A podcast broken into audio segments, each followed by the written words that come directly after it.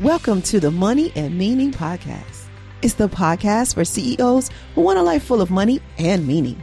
I'm your host, Kene Quarter, National Certified Counselor and the world's number one clinical hypnotherapist specializing in turning stress and anger into a life of meaning. I created a virtual experience that allows me to have private conversations with CEOs that are stressed because they're singularly focused on money. And what I've found in my clinical practice is that if the CEO is stressed, the whole company is stressed. Am I right? But it doesn't have to be that way. And the CEO is stressed because society makes us believe the American dream is one thing, when it's just not true. It means different things to different people. And the truth is, the American dream is dead now anyway, because all it ever did was force us to chase money and compete with others which left us stressed and unhappy. Nobody dreams of being stressed and unhappy. That's why I set out on a mission to guide my tribe on a transformational journey to make America meaningful again. So, if finding meaning in life is a high priority for you right now, let's get into today's show. I'm your host, Kene Quarter national certified counselor, and the world's number one clinical hypnotherapist specializing in financial therapy and stress management we are getting to the end of our EO CEO conversations. And this interview is going to be fun. First, let me tell you why. Because this man was the first person to reach out to me. And what was so exciting about the fact that he reached out was that there were instructions in the email that I sent and how I wanted to be reached out to. He totally went around them. And his I think it was his PR person, called me directly on my cell phone. I was like, what? I love this man. And so it was totally Kene, like something I totally would have done. So awesome. already I knew that we were going to be great friends, have a great conversation. And his name is Brian Scudamore. And he is someone who always inspires people to see the possibilities.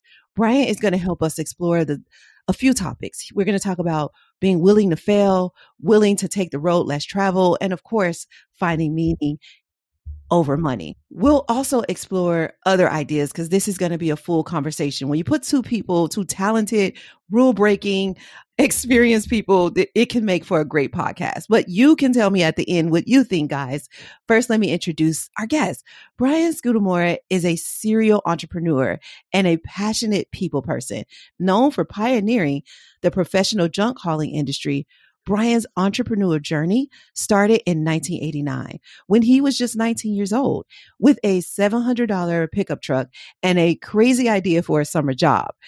Over 30 years later, 1 800 Got Junk is the world's largest junk removal service with over a thousand trucks serving 200 million people across North America and Australia. A strong believer in inspiring other burgeoning entrepreneurs, Brian recently released his first book, WTF. No, willing to fail. Mm-hmm. how, how failure can be your key to success. He is also a regular contributor to publications such as Forbes, Wall Street Journal, and Inc. magazine, and has been featured on Oprah and CNBC. Brian's WTF philosophy continues to inspire others to take risks, embrace the power of dreaming big, learn from mistakes, and live life with intention by taking the road less traveled. So please join me in welcoming our guest today, Brian Scudamore. Hey, Brian. Hey, Kene, thanks so much for having me and thanks for the wonderful intro. I see that we do have something in common, not following rules and how our PR people reached out to you. You know, I, I didn't do well in school because I really couldn't follow the formal structure. And that's what made me become an entrepreneur. I'm so with you. And we've both been on Oprah and uh, quite a few things. We have a lot in common. And so I'm really interested to hear your idea of prosperity. Yeah, prosperity to me, it's about making meaning, not just money. And here we are today in this world where this horrific uh, virus, the coronavirus, COVID, is is hitting the world in many ways. And I think one of the the things that will be sort of a blessing in disguise out of such tragedy is that we will look back at our lives and say, okay, what really matters? Is it about the mm-hmm. meaning we make? Because it's not about the money. We're in this Instagram world where people are always posting pictures of themselves doing great things and bragging about what they're doing in their lives. And it's often surrounded around, it's often highlighting the success, the prosperity they seem to have. But I think what we're realizing, being shut in and self isolating as many of us are, is realizing, you know, it's family, it's relationships it's that we are happy contributing to others' lives and helping to make them better versus really just looking at the the financial side. And I think that that's going to be a good thing coming out of this dark time. Yeah, I agree with you with that. The family, the relationships, and and that might bring people closer together after this crisis. And so, mm-hmm. let me ask you: when it comes to the meaning over money, when did that happen for you? Was it is it something that you always had? Was it a, a turning point in your life? Tell me about that meaning over money idea for you. Yeah well i think i, I always envisioned myself playing the game of business growing something making money but really it was the meaning side that i started to learn over the years would become more of a driver for me. And I think where it, it happened was in my earliest days being in an entrepreneurial environment, working at my grandparents' army surplus store in San Francisco. I live in Vancouver, Canada. I used to go down to their army surplus store and work there every summer, Christmas holidays. And I'd be seven, eight, nine years old. And I remember working in this store and being so inspired by how they treated people, not just mm-hmm customers, not just their employees, but even people. They were in a, a, dodgier end of town, if you will. And I remember you'd get some homeless people coming in asking for money. They'd never give them money, but they'd give them an ear, they'd give them their heart, they'd give them what they really needed versus what they had asked for. And I saw the meaning that my grandparents were building with this small business. And it just drove me. It lit a fire beneath my feet and it, it made me think, wow, imagine when I do actually get out there and start my own business, which of course became 1 800 Got Junk, the mm-hmm. impact we can have on our people and changing their lives, changing the lives of our franchise owners, and watching them lead a, a movement of not just building a great business, but building a business that takes care of people and, and helps to teach them leadership and how to run a business and how to grow and develop their career. And to me, that just became something much more important than what dollars could ever buy. Mm, yeah. So I want to ask you more about the business and that growth and just the climb. But before I go there, I want to ask you about this inspiration that you said you got from your grandparents so you got this idea of entrepreneurship and, you know, owning your own business from your grandparents.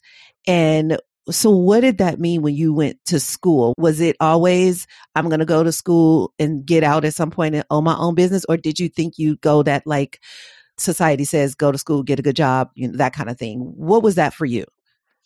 I thought I would go to college and well I did go to college but I thought I would finish college and I thought I'd get a job in middle level management work my way up the corporate ladder and I was always motivated by bigger and better.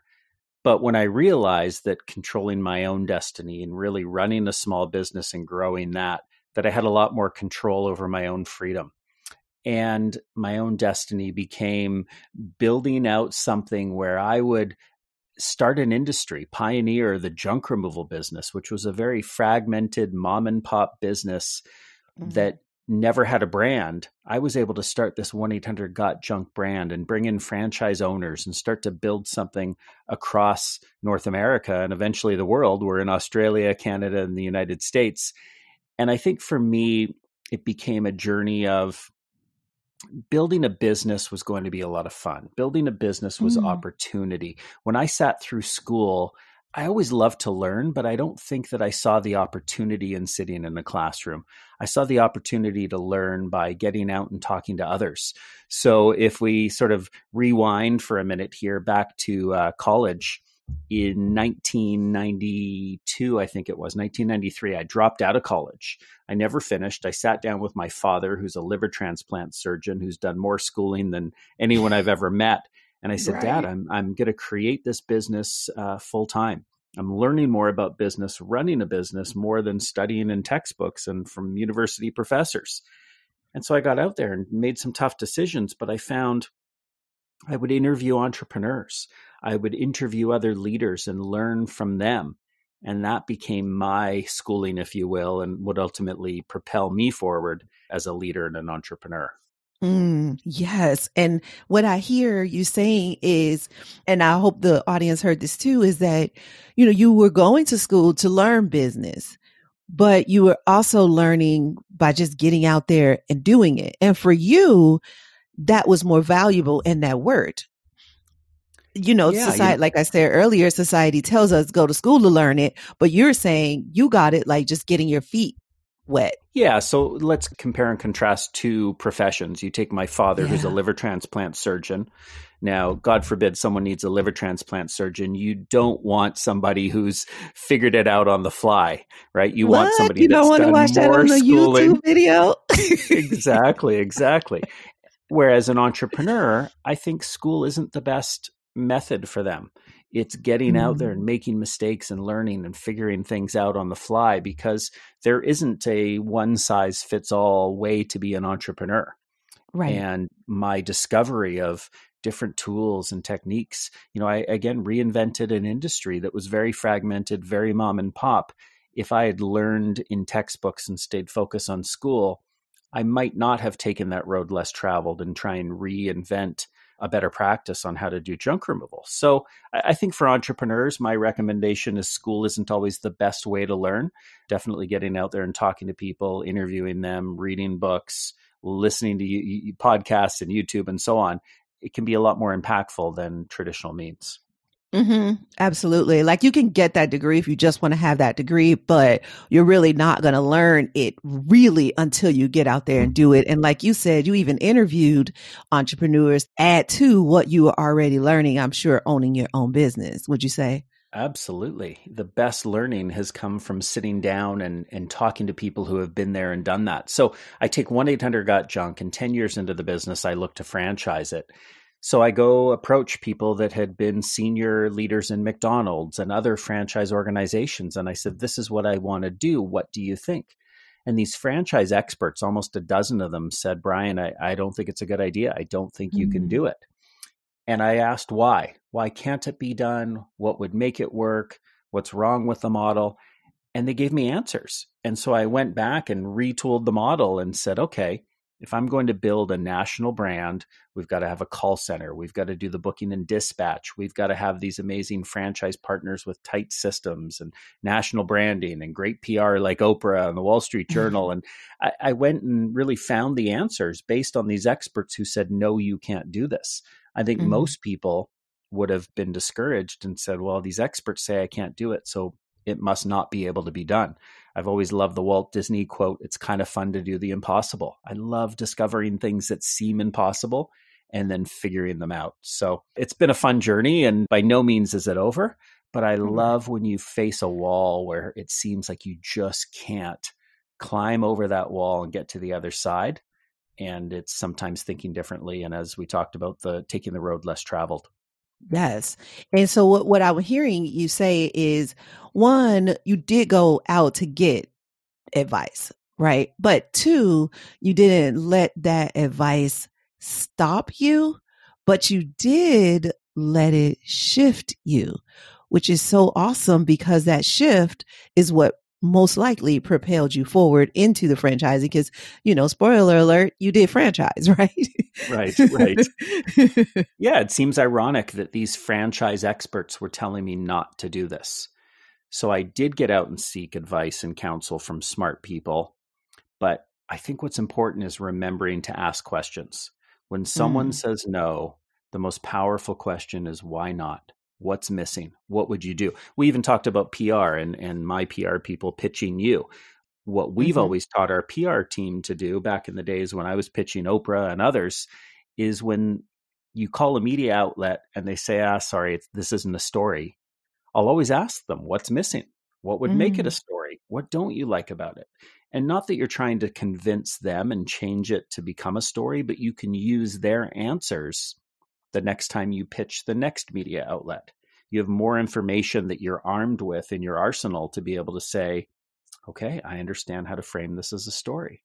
It's powerful stuff. It really is. And I really I want to point out that many people see that as rejection but you didn't see it as rejection. You didn't take it personally. Well, in a way you did because you asked another question, but you didn't take it personally in a way to let it stop you. It wasn't rejection. It was just, it wasn't enough. What it, well, what else does it need? It's kind of like when you're making dinner and you're like, taste this. And it's like, oh, it needs a little bit more pepper, you know, kind of like that. Mm-hmm. mm-hmm. yeah. You make, you make some adjustments and, and you know what? Let's call it what it is. It was rejection, but wow, what a gift rejection is I mm. love when people say no. I would way rather them say no because that's going to get me to a bigger yes. I want to hear from someone, here's what's wrong, and ask them why they think uh, that way. And, and, really sort of uncover the the little nuggets that are in there and their wisdom. So most times people get rejected, they don't listen. Their feelings mm-hmm. are hurt. Mm. But mm-hmm. imagine if you really opened your heart and your eyes and just sort of said, "Okay, whoa, I see something different now. Thank you for that gift of rejection. Wow. Thanks for shifting that. I love that. And and I'm wondering how does that fall or move into failing or allowing yourself to fail? Talk to me about that and how those two kind of go together because it sounds like being able to take a certain amount of rejection or even shift that rejection is part of the willing to fail. Am I right? Yeah. So, this whole WTF willing to fail, I wrote a book about my 30 years in business and my life and some of the things I've learned so far in this journey. And I remember when I sat down and wrote the book with my co author, Roy H. Williams. He's known as the Wizard of Ads. He does all our radio creative, and he helped me put the book together. And I remember Roy, who's written a ton of books, said, Don't worry about the title. And I said, Roy, I'm a branding guy. I need to start with the title. He said, No, no, I'm an author. I've done this a million times. Mm-hmm. Wait, the title will jump out at you. Yeah. So sure enough, we put the manuscript together. And at the end of it, we said, Wow, this is a story of failure after failure after failure. But each one of those failures led to a better situation, a better outcome. And so we called it WTF, willing to fail. And so if I look at rejection as a gift, so is failure failure is something that if I think of the time when in 1994, five years into the business, I had 11 employees and I fired every one of them on the spot. I decided I didn't have the right people. I didn't give them the love and support they needed. They didn't believe in me. I didn't believe in them. And it was time for a change. So I sat mm. down and said, guys, I'm, I'm sorry. I've let you down. I haven't, I haven't done a good job here. And the only way I know is to start again. So that failure taught me that a company is all about people, finding the right people and treating them right. And that mistake, if I didn't make the mistake at a half a million dollar business, but instead made it at a 10 million or a hundred million dollar business, it probably would have killed the business. So mm. it, it's, as you said, a, a shift. It's how we look at things. If someone's able to look a failure in the eyes and say, wow, this is amazing. This is going to make me better. A window or a door of opportunity will open because of this failure. That'll allow you to grow and blossom in a way that you could have never imagined. Our franchise partners right now that are going through the crisis with the virus, they're they're sitting there going, there's opportunity in this. Mm-hmm. There's opportunity for government funding and support. There's opportunity for figuring out how to keep our people employed. There's opportunity for reinventing the business and, and figuring out how to service customers safely. There's always opportunity. So be willing to make some mistakes. Be willing to then look that mistake in the eyes and say, what did I learn here that will now make me better? It's worked for me each and every time. Eternally grateful for failure and the and the gift that lies within.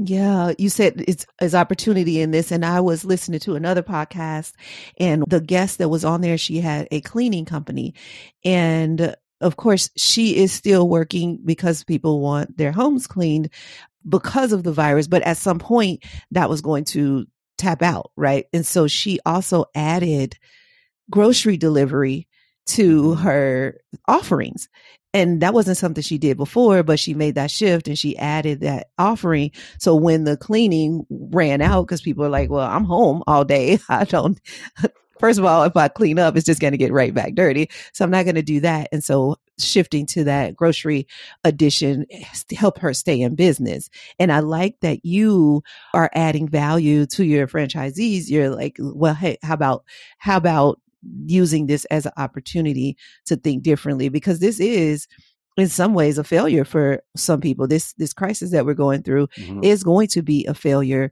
for them, but they can come out on the other side with some new tools, with some new experiences, and yeah, with another failure under their belt, like kind of yeah. like you say. Mm-hmm. Yeah, the the failure can kill you, and it can be your last failure. It can drive you out of business, or you can you can learn from these opportunities and make adjustments.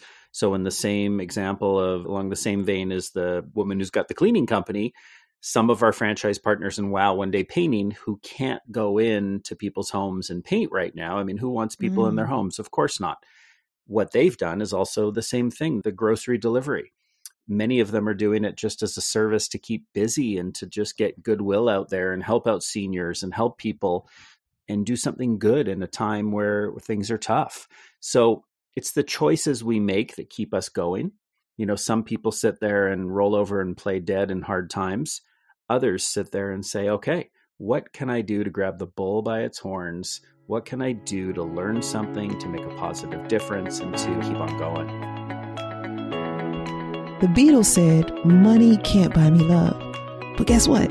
We are all using money to get love. It's true. I'll tell you why I know. I've learned in my almost 20 years of working in the financial and mental health industries that money and love go together, whether we wanted to or not all of our actions are based on doing what we think will get us the maximum amount of love. Now, later in life, we begin to use money to get that love.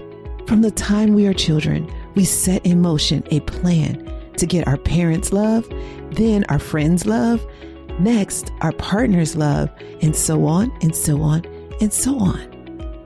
So, you see, around age 14, we make a final decision on how we will handle money. And it just so happens that at that same time, we are making a decision on how we'll handle love. You might decide to be a saver. You might decide to be a spender. You may even decide to be a hero or an enthusiast. Wondering what those two are? Take the money mentality quiz. It will reveal how you use money to get love. You don't have to believe me. See it for yourself. Take the money mentality quiz. Go to presidentiallifestyle.com slash quiz and see for yourself. It's free and it only takes like two minutes. The great thing is you'll walk away not only knowing your money mentality or money personality, but you'll also know your money strengths and challenges so you can do something about them. So go ahead, take the quiz. But don't stop there. At the end, remember, give me your email address, your best email address, so I can give you some guidance to get enough love and money in your life to make it full of meaning. Go to presidentiallifestyle.com slash quiz.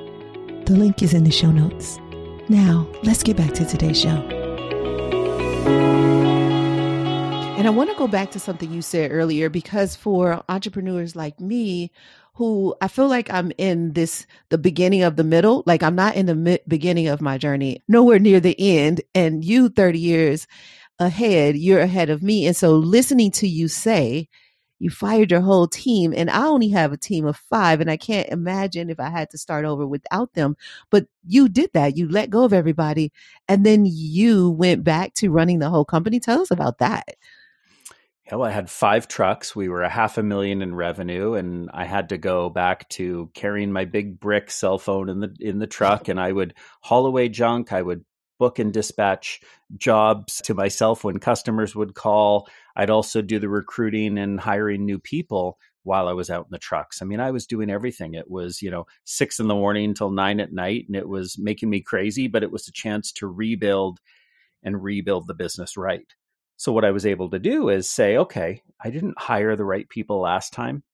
Let me get this right this time. Let me be slower to hire, quick to fire if I make a mistake, but bring in people really carefully where I have these happy, enthusiastic individuals as part of the team rather than a bunch of people that just didn't believe in where we were going and really saw this just as a job.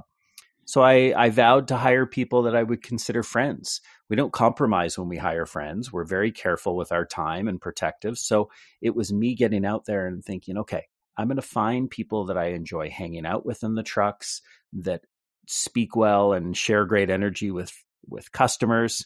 I wanted us to have fun together. And it's amazing because that's turned into a big hiring philosophy where we have about 550 people out of our head office. We've got thousands of employees out in the vehicles across our different franchise brands. And the number one thing we search for, we have a statement hire happy people. As simple mm. as that. Enthusiastic, fun people that are optimistic.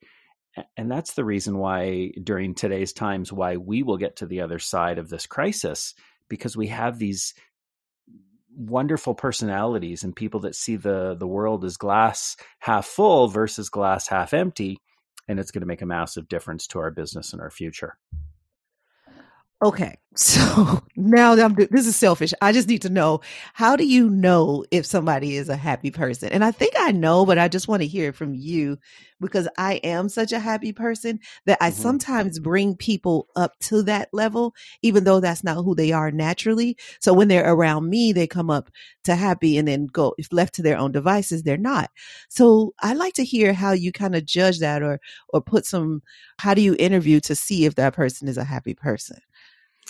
Yeah, I think we know. I think that happy people can tell who else is happy. I can't see you. I, I'm talking through a microphone and so are you, but I can mm-hmm. I can hear mm-hmm. your energy. I can tell that you're smiling and I'm doing the same. Yeah. I think that a smile is a big portion of it. I think the the things people talk about, are they talking about opportunity or are they whining and complaining?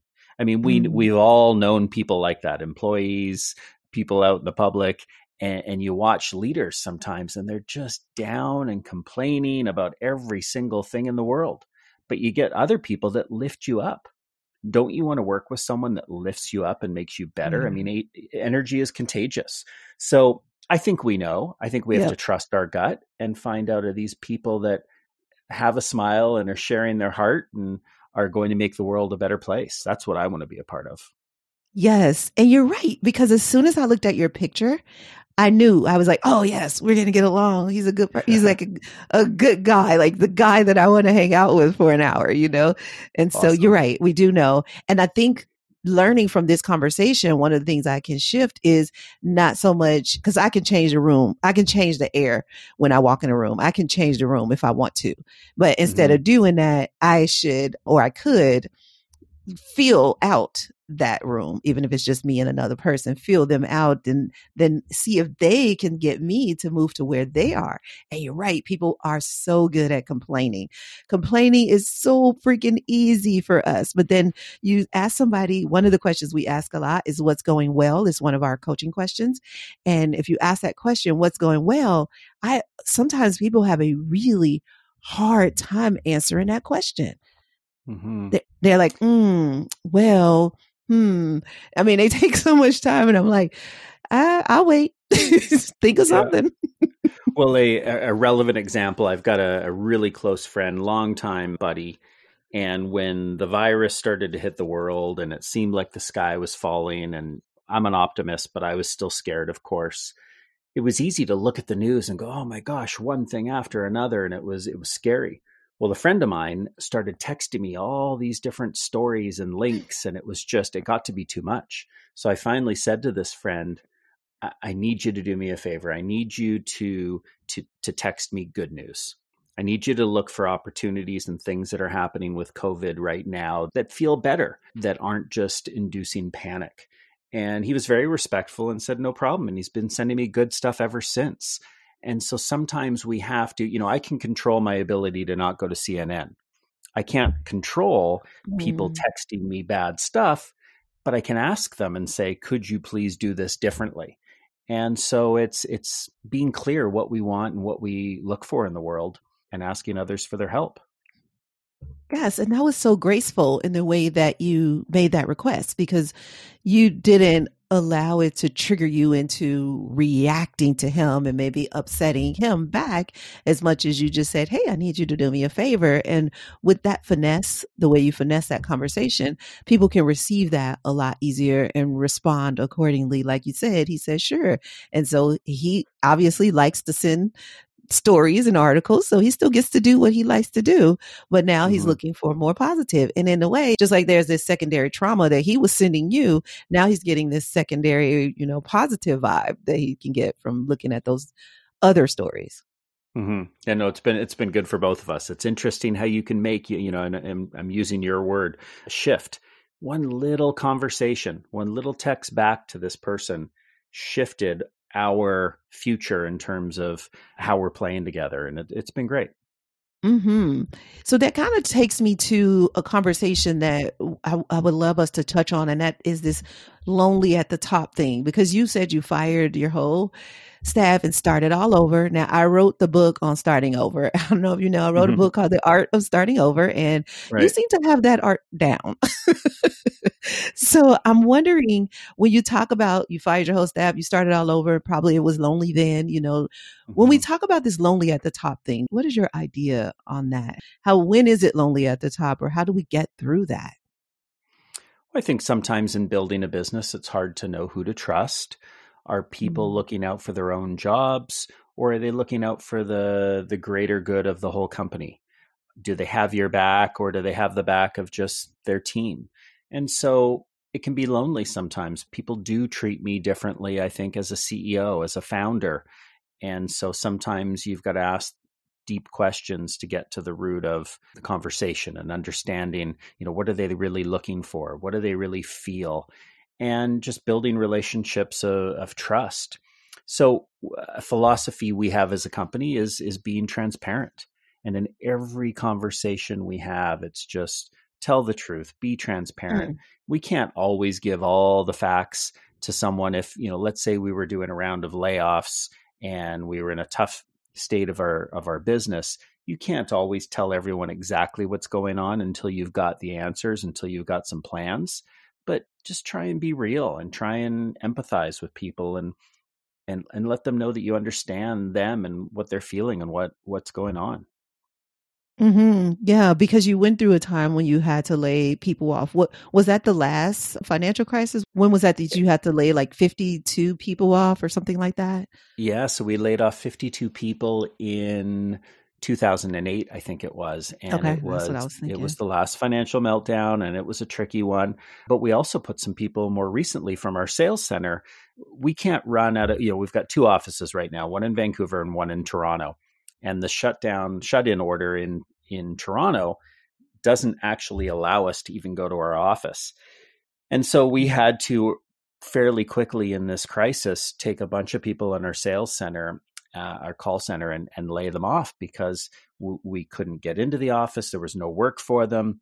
A lot of our employees didn't have the technology to be able to work from home. We took the balance of people and we said, okay, let's get all of our staff from both offices now working from home with the right technology and taking calls from home, which was a, a tough thing to, to make happen, but we did it and we were still able to preserve a, a, ton of jobs. Now, while business is down, you know, you look at layoffs in this situation and hope that many of them are, are just temporary and that we'll get back to a point where we can rehire those the sales center agents that we want back.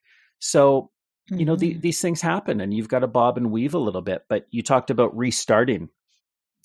I, think that rebuilding a business, you're going to go through periods where things like the coronavirus happen outside of your control and it might cause you to make some adjustments, some things that you might not be happy with. But there's these constant restarts. And it's again the philosophy of how you look at that and go, okay, this is a new beginning. How's it going to change our business? How can it actually improve things? I mean, we see that with the world having gone heavily online during uh, this crisis, we believe that there'll be a lot fewer sales center agents and a lot more focus on our online booking engine. There will be opportunities. There'll be cost savings. There'll be new roles for people in the company. And you just, you got to be willing to change and adapt with what's ahead of you.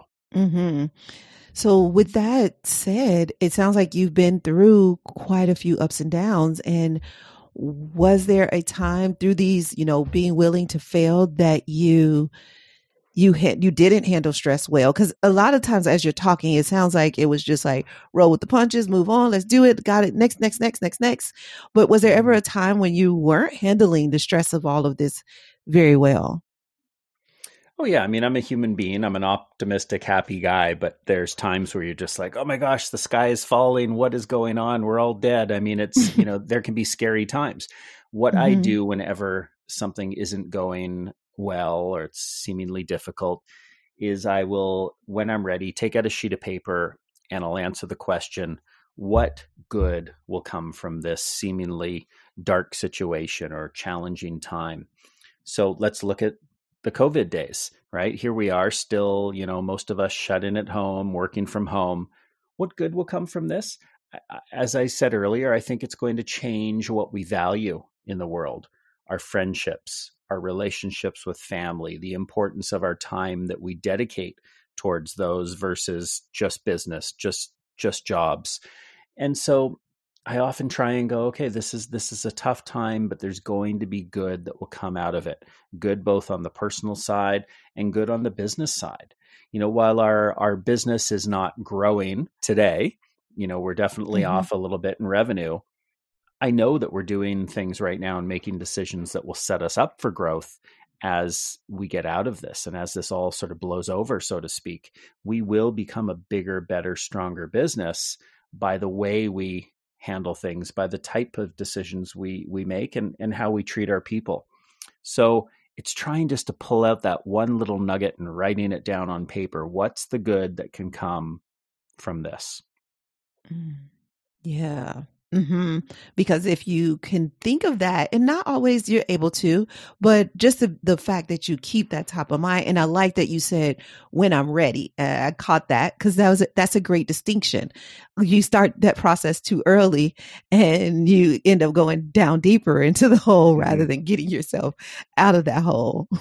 right. Yeah, yeah, you've got to emotionally be ready and, and go, okay, hmm I've got this. I'm I'm I'm not watching all the bad news right now. I'm I'm a little more optimistic. I'm ready to think more positively.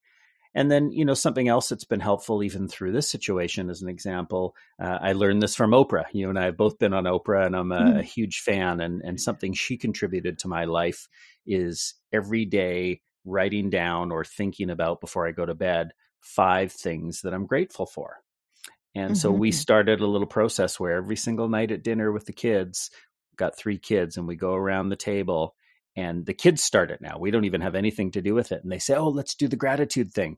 And it's during difficult days. What are we still grateful for? And I've had dinners over the last couple of weeks with the kids and, and my wife where it goes around and around and around the table and it doesn't stop. And we've already finished dinner and we're still talking about what we're grateful for. Mm, so Wow. It's it's I want to come to thing. dinner. Yeah, yeah, for so sure. awesome. Over over Zoom, you know. So it's one of those things where people can do that easily. Anyone can do it, but it is finding beauty even on dark, rainy, cloudy days when the world seems to be falling apart. There's still moments that you can inspire your kids or your friends or your family to say, "Hey, there's a lot to be grateful for." Hmm Yes. So I have one more question for you. I can't believe it's over already. But Sure. before I ask that question, I'd like to know where people can reach out to you. I talked earlier about watching your TED Talk, so I'm definitely going to drop that in the Thank show you. notes. But where can people reach you if they want to kind of see more about what you do? Yeah, everyone seems to like different social mediums. And so whether it's hmm uh, Instagram, LinkedIn, I'm all over the place and they can certainly reach out. Our parent website, our companies, we're called O2E Brands, which stands for Ordinary to Exceptional. We're taking ordinary businesses like junk removal or house painting or window washing and making them exceptional through amazing people and incredible customer experience if anyone goes to o2ebrands.com, they'll see links to all of our different companies and all the things we love to do and and the the good we're doing in the world building great businesses with uh, awesome entrepreneurially minded people. Awesome. Thank you. I'll put all of that in the show notes and I am going to have to have you promise that you will be going on to the next round so we can continue this conversation because we still have so much to talk about. Absolutely. It's been awesome talking with you and you you do bring a a really happy smiley energy to the world. So thank you for the podcast you're doing and the the stories you're collecting, Kene. Thank you. You're welcome. So my last question for you is what is the best advice you've ever received or the advice you wish somebody would have told you? Yeah, best advice I ever received. There was a fellow who was a mentor of mine. He's since passed on, but he owned a company called Shred-it, the largest shredding company in the world, and his name was Greg Brophy. And I remember I called him up during a time when I was having a challenge with some of my people decisions in terms of people I had hired and was looking for a strong number two, a second in command. And I remember he just said to me, never, ever, ever, ever compromise on the quality of the people you bring into your organization. And so we don't compromise on on friendships. I started to again think of the people I bring in as franchise partners, as employees within our corporation. How do we sit there and never compromise? And so we really became a, a very slow to hire, quick to fire company we take our time finding the right people and then we do everything in our power to treat those people right and that's made all the difference. Mm, nice. Thank you. Thank you for ending with that because i think in the beginning in your bio i talked about you being a people person but i really think that you're a person person and what i mean by that mm. is it's not about the blanket people. You really get into the person it sounds like yeah, everyone has different motivations. And so I can sit there and say, hey, I'm motivated by creating meaning versus money.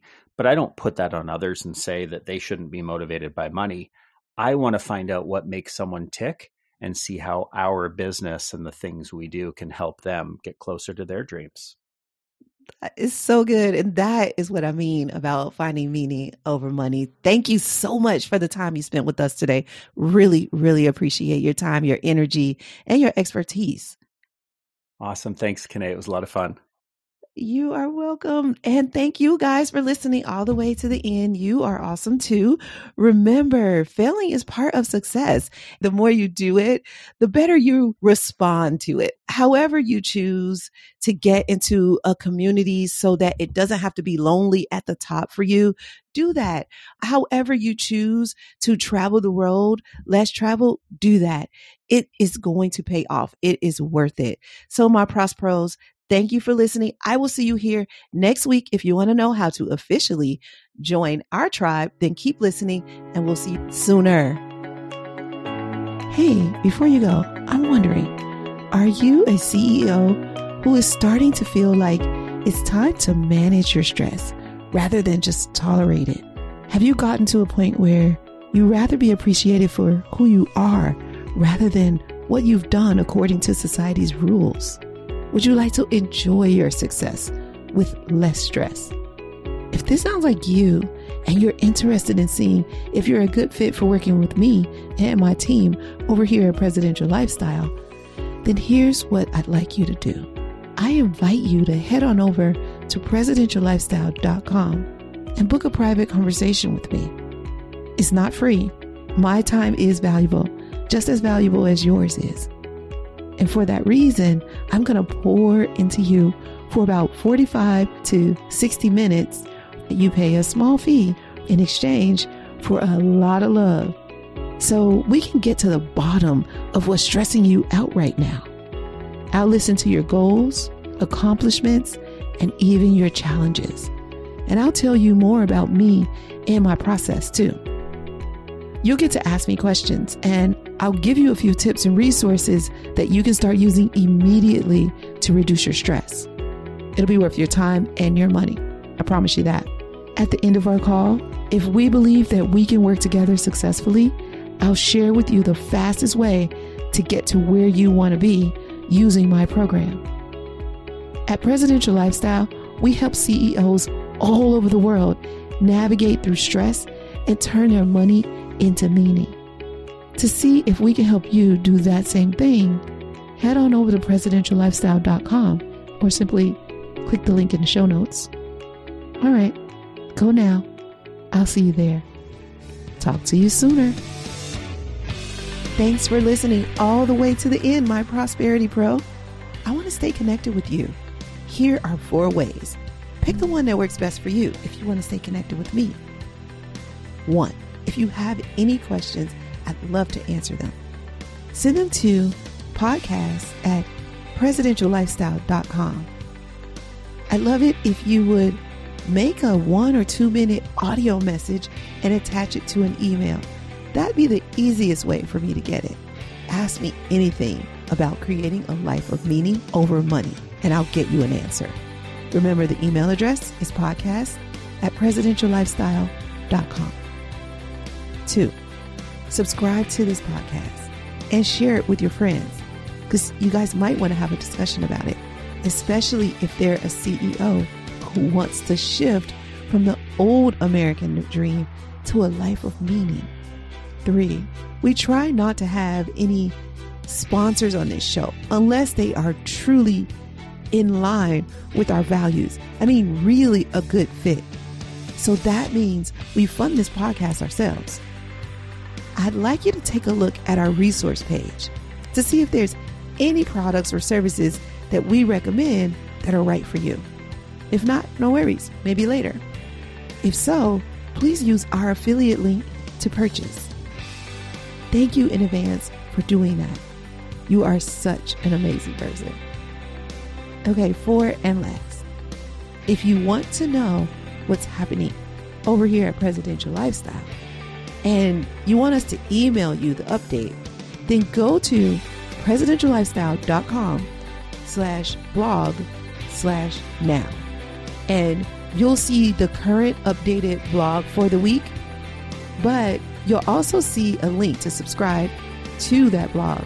We can email it to you if you like. That's presidentiallifestyle.com slash blog slash now. Don't worry, you don't have to remember that link or any links. They're all in the show notes. Oh, and I forgot to say, if you're enjoying this podcast, go ahead and leave us a review and tell us how much you're enjoying it. And now for the legalese. This podcast is not to replace professional counsel. The best advice is from a professional who knows you and your specific situation. The topics discussed in this podcast are general in nature and for informational or entertainment purposes only. We encourage you to meet with a professional that you can discuss your specific situation with. Whether you choose us or someone else, one on one counsel is important, whether it's a financial, therapeutic, legal, or other decision. So that's all for now. I'll see you next episode. And remember, you can have wealth in all of its forms. Believe it, and you'll soon see.